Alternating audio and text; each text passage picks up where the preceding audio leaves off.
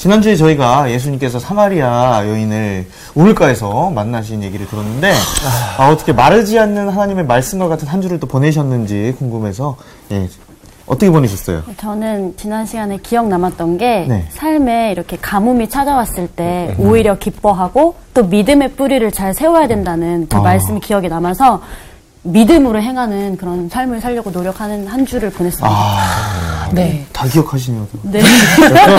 그랬습니다. 완벽하네요. 뿌리보다는 네. 열매가 아니라 열매보다는 뿌리다. 이제 그런 아, 말씀 네, 해주셨고, 맞아요.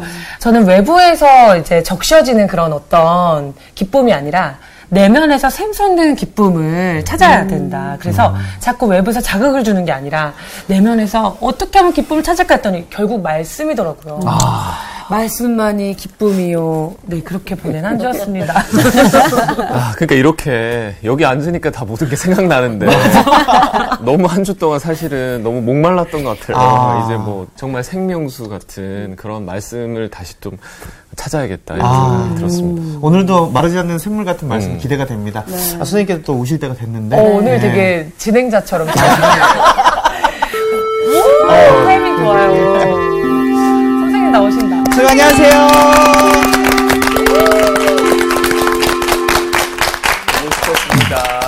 아, 안녕하세요. 안녕하세요. 안녕하세요. 잘들 지내셨어요? 네. 마르지 않는 샘 같은 또 오늘 선생님 말씀을 기다리면서 초롱초롱한 눈빛으로 네, 피곤해 보여. 음, 이게 이제 우리들이 피곤하지 않은 삶이면 매우 좋죠. 목마르지 않은 삶도 좋고. 그러나 때때로 피곤함과 목마름이 없다고 한다면 우리가 고단한 인생 살고 있는 사람들을 어찌 이해할 것이며 목마름 속에 있는 사람들의 마음을 어떻게 헤아릴 수 있겠어요. 이게 흥미롭죠. 얼마 전에 어떤 그 다큐멘터리 하는 걸 본 적이 있는데 아주 놀라운 어, 장면을 보았습니다. 굉장히 부유하고 자기가 원하는 것을 다 누리며 사는 사람들의 뇌 찍고 그렇지 못한 사람들의 뇌를 찍었는데 모든 걸 누리며 살 수 있는 사람들, 풍요로움 속에 있는 사람들의 뇌 속에 공감의 회로가 너무 부족해. 네. 그러니까 고통받는 사람들의 고통을 공감할 수 있는 능력이 떨어져요. 이게. 그러니까 이것은 어떤 사람의 인성의 문제라기보다는 어떻게 보면은 뇌의 문제일 수도 있어요. 어. 그러니까 우리가 정말 공감할 수 있는 사람이 인간다운 사람이라고 한다면 지나친 풍요로움 또 내가 원하는 것들을 유보 없이 얻을 수 있는 그런 삶을 잠시 내려놓는 연습하지 않으면 우리가 공감의 사람이 되기가 매우 어렵겠다 하는 생각해요. 어, 예수님의 그 인간적인 모습을 보여주는 대목이 성경에는 자주 등장하거든요. 그러니까 예수님이 피곤하셨다. 목이 말랐다. 맞아. 이런 이야기들. 또 슬퍼하셨다. 예수께서 우셨다. 맞아. 이런 말. 근데 어, 우리가 고난주간에 주로 이제 읽는 본문 가운데 하나인데 예수님의 겟세만의 동산의 기도를 보면 마가복음에서는 예수님이 괴로워하고 슬퍼하셨다고 얘기를 하고 있는데 심히 괴로워하시거든요. 근데 그 헬라어 낱말을 단어를 보자고 한다면 그냥 좀 힘들어서 이 얘기가 아니고 뭔가에 짓눌려 압도된 상태입니다. 내 마음의 중심을 잡기가 어려울 정도로 주님의 마음이 흔들렸다는 거예요. 그 마음을 예수님은 제자들에게 솔직하게 얘기하셨죠.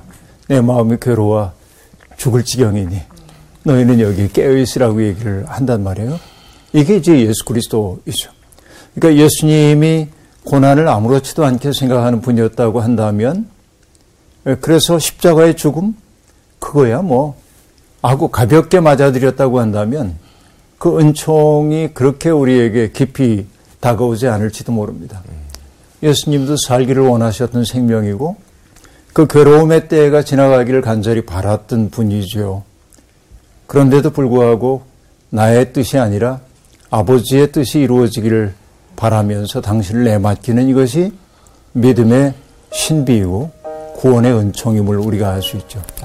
그래서 인간이 겪어야 할 모든 고통들을 다 겪어내셨기 때문에 그분은 우리의 아픔, 고통, 이것을 그냥 마음으로만 함께 아파하는 게 아니라 몸으로 알아낼 수가 있었다. 그렇게 말하죠. 오늘 이 자리에 있는 분들이나 혹은 또 방송을 보고 있는 분들 가운데 아, 내 인생이 너무 무거워. 왜 이런 고통이 내게 다가오지? 어, 모두가 다 행복하게 살기를 원하는데 내게 다가온 이 시련이 너무 무거워.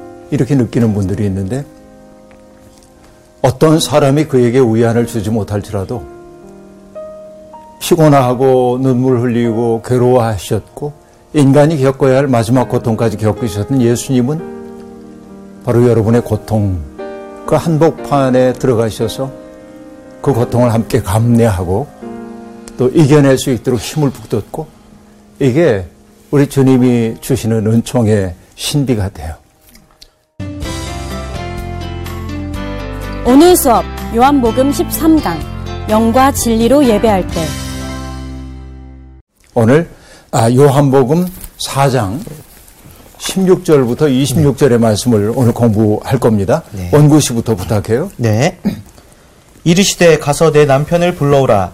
여자가 대답하여 이르되 나는 남편이 없나이다. 예수께서 이르시되 내가 남편이 없다 하는 말이 옳도다. 너에게 남편 다섯이 있었고 지금 있는 자도 내 남편이 아니니 내 말이 참되도다.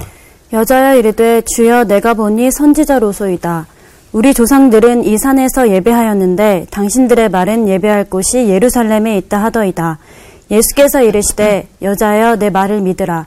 이 산에서도 말고 예루살렘에서도 말고 너희가 아버지께 예배할 때가 이르리라.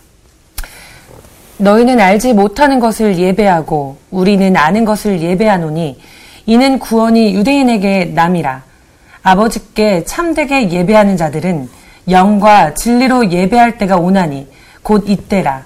아버지께서는 자기에게 이렇게 예배하는 자들을 찾으시니라. 하나님은 영이시니 예배하는 자가 영과 진리로 예배할지니라. 여자가 이르되 메시아 곧 그리스도라 하는 이가 오실 줄을 내가 아노니 그가 오시면 모든 것을 우리에게 알려 주시리이다. 예수께서 이르시되 내게 말하는 내가 그라 하시니라. 아멘. 네, 고맙습니다. 아, 우리 뭐 복습해 보지 않더라도 알죠. 예수님이 아, 사마리아를 거쳐가지고 갈릴리를 가시는데 아, 반드시 사마리아를 거쳐가는 것이 행로는 아니죠. 보통의 유대인들은 우회했다고 얘기를 했습니다. 그러나 예수님은 사마리아라고 하는 일종의 장벽을 넘지 않고 갈릴리로 가기를 원하지 않으셨습니다. 인생에 문제가 있으면 우회하는 게 지혜라고 말하는 사람들도 있지만 때때로 자꾸 우회하다 보면 길이 사라져요. 그렇죠. 그러니까 통과해서 가는데 어쩌면 주님이 그곳에 가신 것은 이런 사건이 벌어지기 위해서인지도 모르겠어요. 피곤하셨고 목이 말라서 우물가에 앉아 있다가 정오 무렵에 물 기르러 온 여인을 만나시고 내게 물을 좀 줄 수 있겠냐고 묻고 그러자 그 여인이 유대 남자인 당신이 어떻게 나한테 물을 달라고 하십니까? 이렇게 대화가 시작되었고 너한테 물을 달라고 하는 사람이 누구인 줄 알았더라면 오히려 당신이 내게 물을 달라고 했을걸? 그렇게 얘기하자 보니까 두레박도 없고 그런데 어떻게 물을 기를 수 있다고 말씀하십니까? 그러면서 당신이 야곱보다 큽니까? 이렇게 이제 질문을 하거든요. 그때 예수님이 이제 영생하도록 솟아나오는 물을 내게 이제 줄 수 있다고 얘기를 하자 그 물을 달라 여기까지 얘기가 나옵니다. 그럼 주님이 그 다음에 하실 일은 물을 주시면 될 것 같아. 네. 달라는 요구가 나왔으니까. 그런데 아주 뜻밖의 반응을 하셔요. 예수님이 뭐라고 얘기하죠? 가서 내 남편을 데려오너라. 어? 그렇죠? 가서 내 남편을 불러와라. 오늘 본문의 시작이 그렇습니다. 4장 16절이 느닷없는 요구입니다. 대화가 전환되고 있음을 알 수 있습니다. 그렇죠? 어, 생수를 달라는 요구에 주님이 바로 생수를 주지 않고 오히려 내 남편을 불러와라 라고 말합니다. 왜 그랬을까요? 어쩌면 정오에 아무도 오지 않는 그 시간에 홀로 와서 물을 깃는 그 여인의 아픔이 더 드러나야 생수의 강이 터져 나올 것임을 알았기 때문에 그런지도 모르겠어요.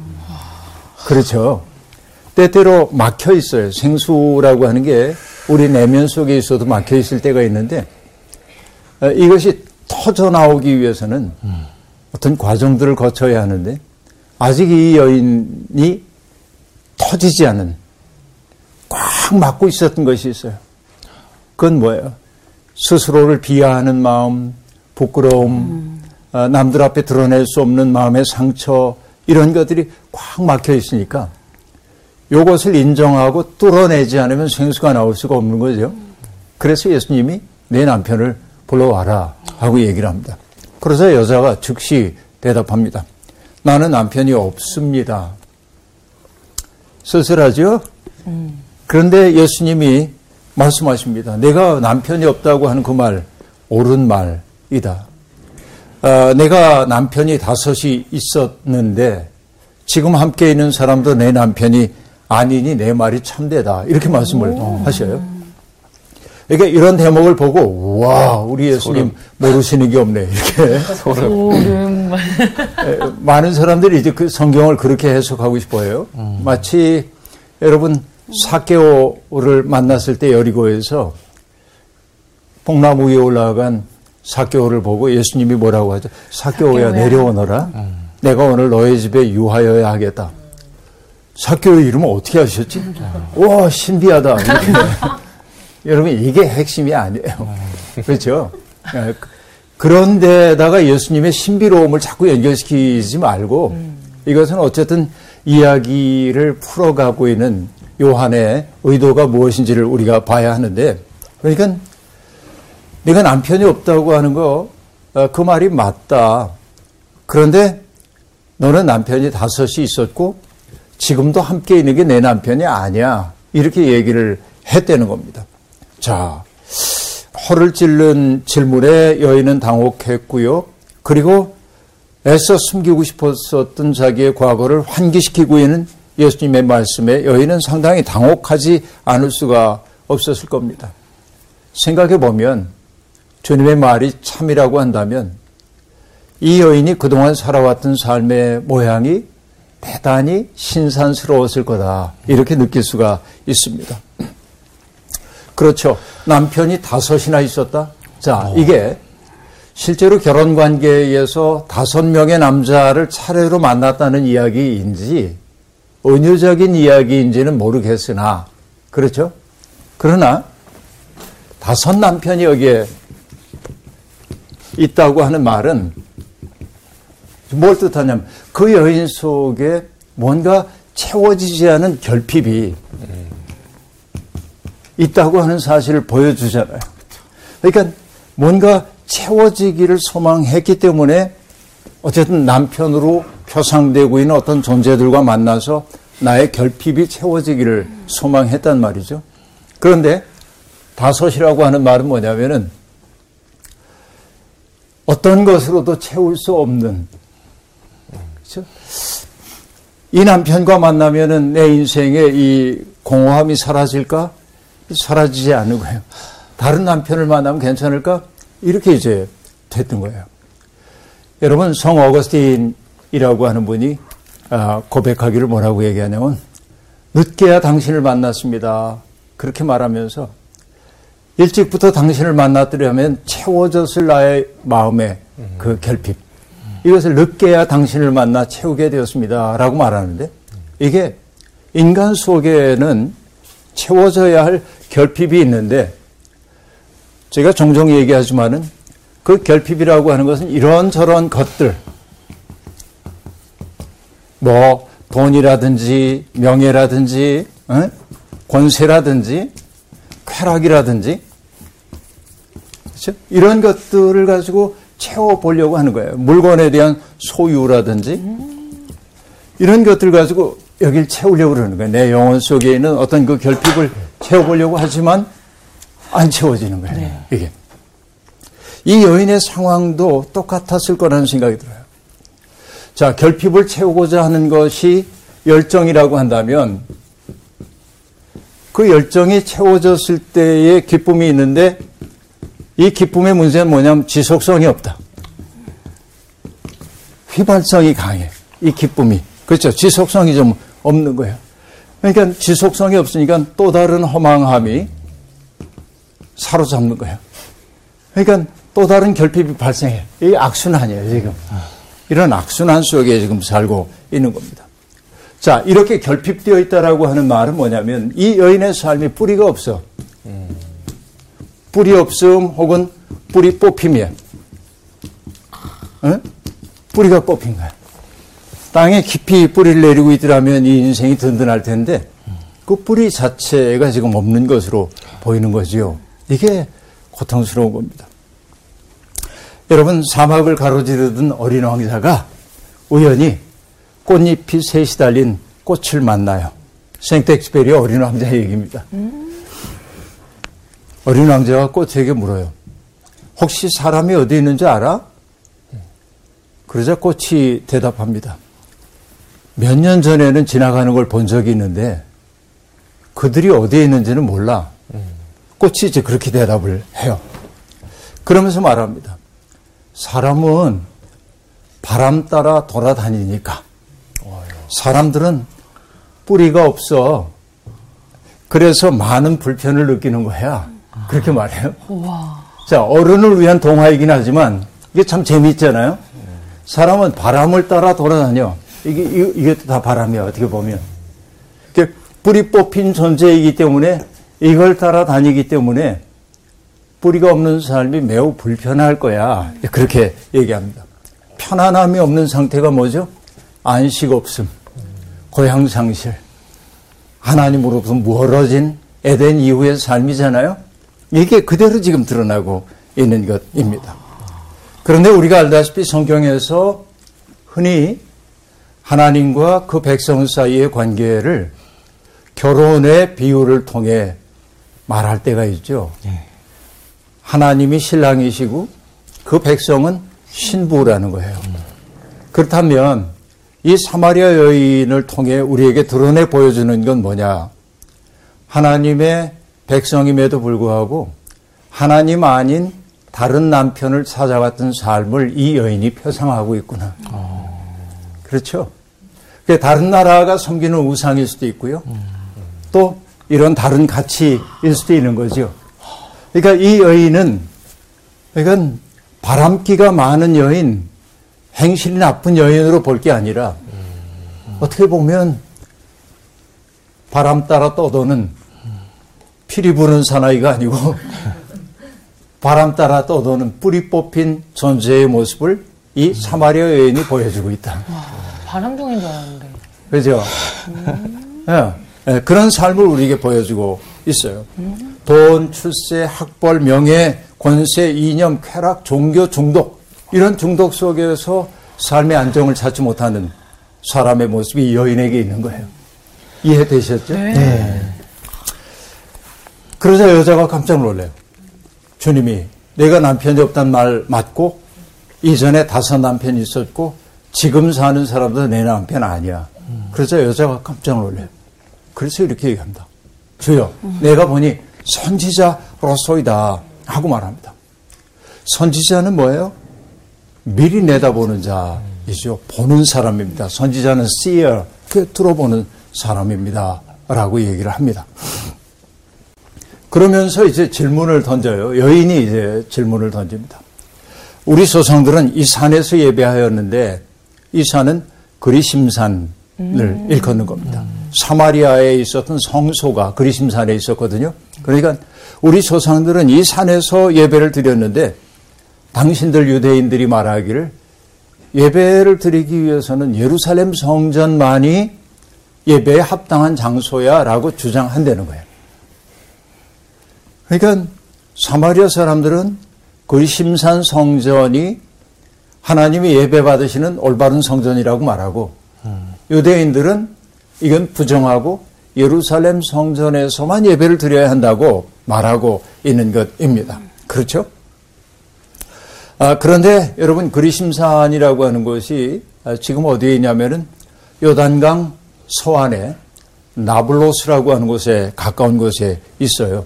근데 이 그리심산은 높이가 한 800m, 근데 사람들이 사는 동네가 상당히 높은 곳에 있기 때문에 완만한 야산처럼 보여요. 그리심산은 민둥산입니다. 나무조차 없는 민둥산으로 이렇게 되어 있는데 그리심산에 올라가서 이렇게 내려다보면 보이는 게 성경에서 매우 중요한 지명들이 있는데 세겜, 베델 그런 장소가 보여요. 이렇게 한눈에 이렇게 들어와요. 그런 장소입니다. 그리고 이 그리심산은 야곱과도 굉장히 중요한 관련된 지역인데 아, 바단 아람에서 귀환했던 야곱이 머물러 살던 데가 세겜이거든요. 음. 세겜에 머물러 살아요. 그러니까 그 근처입니다. 음. 그래서 야곱을 굉장히 중요하게 생각하는 사마리아 사람들은 그리심산이야말로 성전이 있어야 할 마땅한 장소라고 생각합니다. 왜냐하면 구약에 보면 예루살렘보다 더 소중하게 여겨졌던 게 세겜과 베델이거든요.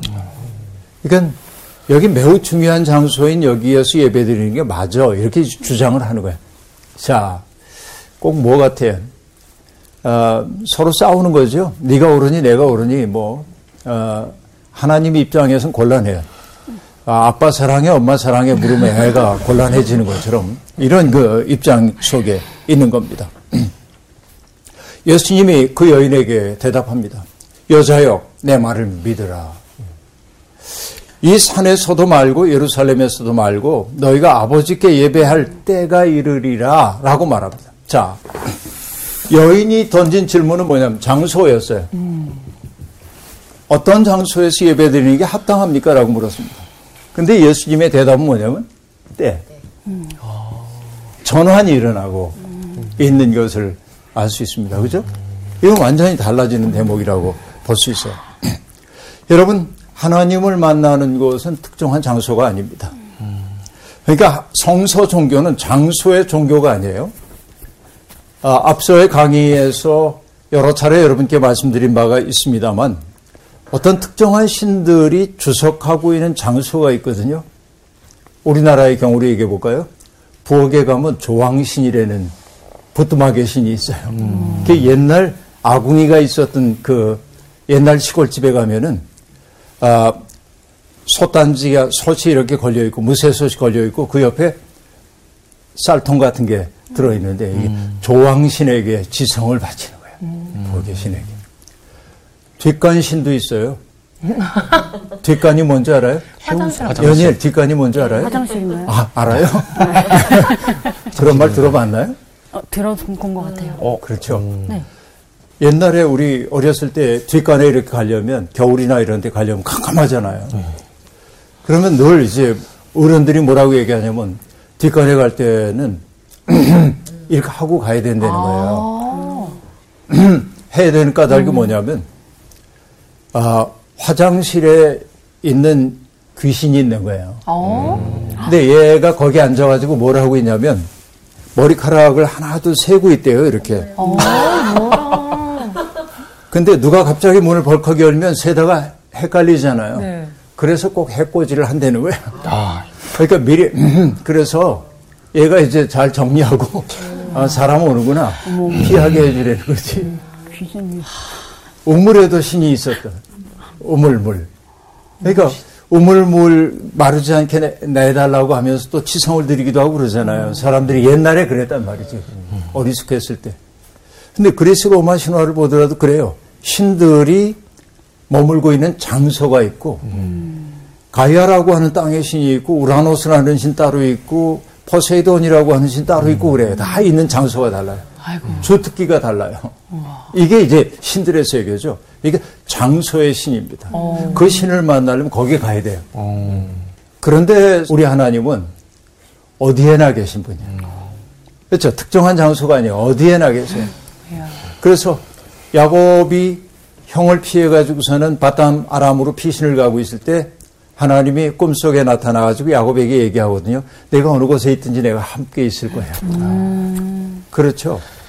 그러니까 여러분 내가 여기 살다 광주 이사 간다고 달님한테 달님 아, 저 그동안 고마웠어요. 저 오늘 광주로 가요. 못 뵙게 돼요. 그럴 거 없잖아요. 그러니까 하나님은 어디에나 계신 분이란 말이죠. 그러니까 문제는 뭐냐면 장소의 문제가 아니라 하나님 앞에 내가 언제 마음을 여냐 그게 문제지. 그게 장소의 종교가 아니라 때의 종교라고 하는 것은 바로 그런 이야기입니다. 그러니까 그리심산이나 예루살렘이 예배를 위해 배타적으로 타당한 장소 아니다라고 하는 얘기입니다. 그러니까 많은 사람들이 어, 시간의 종교를 우리가 갖고 있음에도 불구하고 장소 집착형 신앙을 갖고 있는 이들이 있어요. 그래서 여러분 아, 이사야서에 보면 이런 말이 나옵니다. 너희가 내 앞에 보이러 나오니 이것을 누가 너희에게 그것을 요구하였느냐? 나의 마당만 밟을 뿐이니라 이렇게 말합니다. 내 마음이 하나님을 향해 올바로 서 있지 않을 때 성전에 오는 그 행위 자체로 할 것 다 했다고 생각하는 것은 마당만 밟는 행위에 지나지 않는다. 장소 집착에서 벗어나라. 그런 얘기입니다. 제일 중요한 건 뭐예요? 마음의 변화입니다. 근데 너희는 알지 못하는 것을 예배하고 우리는 아는 것을 예배하노니 이는 구원이 유대인에게서 남이라 라고 말합니다. 자, 알지 못하는 것을 예배하고 우리는 아는 것을 예배한다 라고 말합니다. 참 아픈 얘기입니다. 평생 교회를 다녀도 예수님의 실체와 만난 적이 없는 사람들이 참 많습니다. 이게 슬픈 일이에요. 그러니까 모태신앙으로 태어나서 죽을 때까지 교회를 다니긴 했는데 예수님과 만난 적이 없어요. 본인은 만났다고 주장하지만 그게 꼭 뭐하고 같으냐면 가족만 이렇게 만진 거예요. 그렇죠. 우리가 어떤 사람을 보고 철들었다. 아, 동준 씨 철들었어. 라고 느낄 때가 언제냐면 어떨 때예요? 와이프 말 잘 들을 때. 철이 덜 들었네요. 철들었어, 아직. 철들었다고 느낄 때는 언제냐면 그분은 그래도 되는 줄 알았는데 그분은 어머니일 수도 있고 아버지일 수도 있어요. 그분은 그래도 되는 줄 알았는데 내가 나이 들고 보니까 그분이 그렇게 사신 것은 우리를 위해 희생하신 것임을 알 때야. 그렇죠. 그러니까 생선을 먹는데 어머니는 언제나 뱃살 부분 그 씁쓸한 검은 거 나는 거 그걸 드시면서 난 여기가 맛있어 그러고 먹어요. 자식들에게는 등 좋은 부분 이렇게 주면서 난 이게 더 맛있어. 나중에 나이 들어 자기도 자식 키우다 보니까 자기도 뱃살 부분을 먹는 거예요. 왜? 자식에게 좋은 거 먹여주고 싶어서. 그때서 어머니 마음이 아버지 마음이 떠올라. 아유, 아버지가 우리를 위해 이렇게 하셨구나. 그 마음이 헤아려지는 게 철든 거예요. 근데 우리가 신앙인으로 철든다고 하는 것은 어떤 것이겠어요? 하나님을 하나님의 마음이 알아지는 거예요. 그렇죠. 예수님의 마음이 알아지는 거예요. 내 마음속에 그게 느껴지는 거예요. 그러니까 하나님이 이 일 때문에 얼마나 가슴 아프실까? 하나님이 이 일 때문에 얼마나 속상하실까? 이게 내 마음속에 와닿을 때 난 철든 신앙인이 되는 거란 말이죠. 근데 일평생 교회를 다녔는데 그 마음 못 느껴. 오로지 자기 중심으로만 사는 사람들이 있어요. 그러면 안타깝지만 뭐냐면 평생 교회 마당만 밟는 거예요. 이거. 그렇죠. 그 마음을 알아차려야 한다는 거죠. 그리고 정말 예배를 우리는 아는 것을 예배한다고 말하는데 예배하다라는 단어는 누구의 손에 입을 맞추다 무릎을 꿇고 이마를 땅에 대다 이런 뜻이에요. 예배 드린다는 것은 정말 그 앞에 나를 온전히 내려놓는 것을 의미합니다. 구원이 유대인에게서 난다. 이건 당시의 사회적 통념을 성경 기자인 요한이 갖다 쓴 거로 보여져요. 그리고 그 다음이 중요합니다. 아버지께 참되게 예배하는 자들은 영과 진리로 예배할 때가 오나니 곧 이때라 라고 말합니다. 여러분, 영과 진리로 예배한다고 여기 돼 있잖아요. 그런데 이전 번역에는 뭐라고 했냐면 신령과 진정으로 그렇게 번역했어요. 기억나요? 네. 신령과 진정으로. 그러니까 신령과 진정으로 예배 드리는 건 어떤 거예요? 여러분 생각하기에? 신령과 온 마음으로. 진심을 다해서. 진심을 다해서. 온 마음으로 이런 뜻이잖아요. 네. 근데 이게 우리 입에도 있잖아요. 신령과 진정으로. 진정. 근데 여기는 뭐라고 했어요? 영과 진리. 진리로. 입에 착착 감기진 않아요. 네. 신령과 진정이 더 마음에 와닿기도 합니다. 그런데 신령과 진정은 자칫 잘못하면 오해할 수 있는 번역이에요. 그러니까 마음을 다하여 정성을 다하여 예배라는 말이 아 닙니다. 여기에서는. 영과 진리로 예배를 하라고 지금 얘기를 하고 있는데 영은 이 여인에게 주님이 약속하셨던 생수 곧 성령을 뜻합니다. 그렇죠. 그러니까 영으로 예배한다고 하는 것은 아까 얘기한 대로 하나님의 마음을 알아차리고 하나님의 아픔을 함께 느끼고 하나님의 기쁨을 함께 기뻐하는 것이 성령에 충만한 사람이거든요.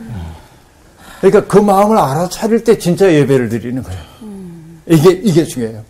오늘 우리의 현실을 바라보면서 하나님이 너무나 마음 아파하는데 나는 하나도 마음 아프지 않아. 여기는 하나님의 마음 아파하는 현실이 있어서 하나님이 아프다 그러고 있는데 여기서 예수님 찬양, 예수님 찬양 이런다면 여러분 이게 뭔지 알겠어요? 우리의 믿음이 깊은 믿음이 되기 위해서는 날마다 기쁘게 찬양하는 것만이 문제가 아니라 하나님의 마음을 알아차리고 그 마음에 내 마음이 입되어져 있어야 되는 거예요. 이게 뭐냐? 영으로 드리는 예배라고 얘기해요. 두 손이 이렇게 모으고 하, 이렇게 이제 아주 정성껏 다 하는 그 예배만이 예배가 아니라 여기 영으로 예배한다는 말의 의미는 그분의 마음과 깊은 일치를 이루고 그분이 아파하는 건 나도 아파하고 하나님이 기뻐하시는 건 나도 기뻐하는 게 영으로 드리는 예배란 말이죠. 그 다음에 진리라고 얘기되어 있는 것은 요한복음에서 진리는 누구냐? 예수 그리스도입니다. 그러니까 진정으로, 그러니까 건성으로가 아니라 진정으로 이 얘기가 아니라 바로 예수 그리스도의 마음으로 예배를 드려야 되는 거예요. 이게 이제 핵심에 속합니다. 그러니까 예수 그리스도의 마음으로 예배 드린다는 건 뭐예요? 하나님의 뜻을 살리기 위해 당신을 내려놓는 것이 예수적 삶이잖아요. 그러니까 정말 예배를 드린다고 하는 것은 바로 예수님의 그 마음으로 살아가는 것을 의미해요. 그렇죠? 이게 진짜 예배라 하는 얘기입니다. 그래서 참된 예배란 영과 진리로 예배하는 것, 달리 얘기하면 물과 성령으로 거듭나서 그리스도의 마음으로 예배하는 것입니다. 그렇죠? 그러니까 예배를 잘 기획하고 시간 계획에 따라서 정밀하게 수행하는 것만이 참된 예배가 아니라 바로 영과 진리로 예배를 드릴 때 그 예배가 참다운 예배다. 예배 신학에 대한 재정립이 필요한 까닭이 거기에 있습니다. 그러니까 그렇게 예배를 드리는 사람들은 존재가 새로워질 수밖에 없고 그리고 생명과 평화의 열매를 맺을 수밖에 없는 거예요. 그러자 이 여인이 말합니다. 여자가 이르되 메시아 곧 그리스도라 하는 이가 오실 줄을 내가 아노니 그가 오시면 모든 것을 우리에게 알려 주시리이다 라고 말합니다. 안타까워요. 왜 안타까우냐면 진리를 눈앞에 두고도 여인은 여전히 진리를 알아보지 못하고 있습니다. 그럴 수밖에 없죠. 진리는 언제나 아, 내가 바라는 방식으로 내게 오지 않을 때가 많기 때문에 그렇습니다. 언제나 그래요. 여러분, 사람들이 사탄의 유혹에 넘어가는 까닭이 뭘까요? 욕심? 응? 욕심. 욕심. 사탄이 약간 교- 진리처럼 보여서. 사탄인 줄 몰라서. 모르죠. 왜 모를까요? 포장을 잘 해서. 변장을 잘해요. 그러니까 사탄이 이렇게 뿔 달리고 무섭게 생겼으면 우리가 죽게 해요. 그렇죠. 그런데 사탄은 아주 그 아름답게 내 마음에 들게 다가올 때가 많아. 와. 그렇죠? 이게 이제 문제입니다. 그러니까 이 여인에게 메시아는 어떻게 되냐면 위풍당당해야 했는지도 모릅니다. 그런데 여기 먼 길 걸어와가지고 지쳐 있는 분, 목마르다고 하는 분. 이분이 진리일 수는 없는 거예요. 이분이 그리스도일 수는 없는 거예요. 그렇죠. 그러면서 이분은 아니고 다른 어떤 존재가 와야 한다라고 느끼고 있는 겁니다. 그런데 예수님이 말씀하십니다. 내가 말하는 내가 그라라고 말합니다. 여러분 이게 그 아, 요한복음에서 아주 자주 등장하고 있는 얘기인데요. 에고 에이미 헬라어로는 그렇게 얘기하는데 내가 그다. I am who I am입니다. 음. 어디서 듣던 얘기죠. 네. 그 뭐예요? 모세가 떨기나무 불꽃 속에 나타나신 하나님께 이름이 뭐냐고 여쭈어보았을 때 나는 스스로 있는 자니라 그렇게 번역했지만 그 뜻은 나는 나다입니다. I am that, that I am. 그죠? 이렇게 I am who I am, I am that I am 이렇게 얘기해. 나는 나다 하고 얘기합니다. 내가 그다. 어떤 존재라는 겁니까? 사람들을 속박에서 풀어주는 해방자라는 거예요. 이 여인이 묶여 있었던 속박은 무엇일까요? 누가 이 여인을 묶어놨어요, 이렇게? 아니 죠. 그 여인을 속박하고 있는 건 뭐였어요? 아까 얘기한 다섯 남편으로 표상되고 있는 결핍. 이었습니다 뭔가가 내게 채워지지 않은 그것 때문에 거기에 붙들려 사는 거예요. 내가 뭔가를 붙들고 사는 게 아니라 붙들려서 살고 있어요. 붙들린 상태가 결국 뭡니까? 속박이죠. 내게 자유를 빼앗아가는 것들이죠. 그러니까 자유를 원해서 뭔가를 붙들려고 그랬는데 그것이 오히려 나를 붙들고 놓아주지 않는 상태 속에 있었고 주님이 여인에게 다가오셨던 까닭은 바로 그런 속박으로부터 여인을 해방시켜주기 위해서였음을 알 수 있습니다. 음. 여러분, 아, 예수님의 목마름에서부터 시작이 됐죠. 이 이야기가. 목마름으로부터 시작됐던 이 이야기가 아, 나중에는 여인이 목마른 존재인 것이 드러났고 아, 정말 마르지 않는 샘물을 줄 수 있는 분이 예수님이 드러났음에도 불구하고 여인은 아직은 예수 그리스도가 진리라고 하는 사실에 인식에 당도하지는 못했습니다. 아직도 가야 할 길이 남았죠. 그 길이 무엇인지는 다음 시간에 아~ 이야기 나누도록 하겠습니다. 여러분 오늘 경청해 주셔서 고맙습니다. 아~ 감사합니다.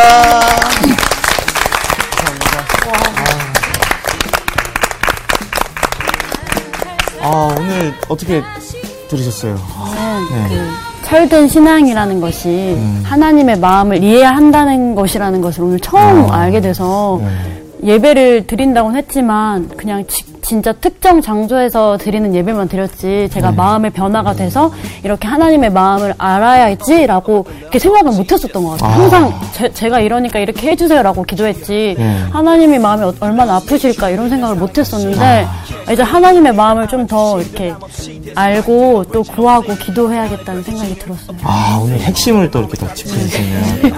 정리 다 하셨네.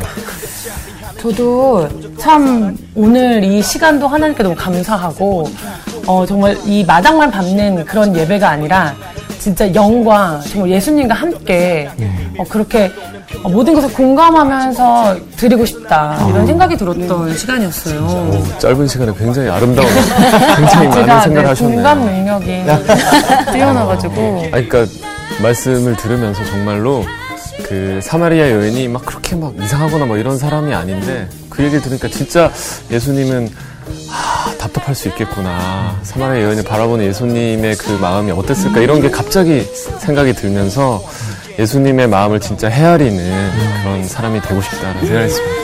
아, 그러면 오늘은 마지막에 오늘은 그러면 어, 그 연희애 씨가 또 핵심을 잘 짚어주시기 때문에 어, 하나님의 마음을 이해합시다 이렇게 마무리하는 게 어떨까 합니다. 아 그러면 아, 하나님의 마음을 이해합시다.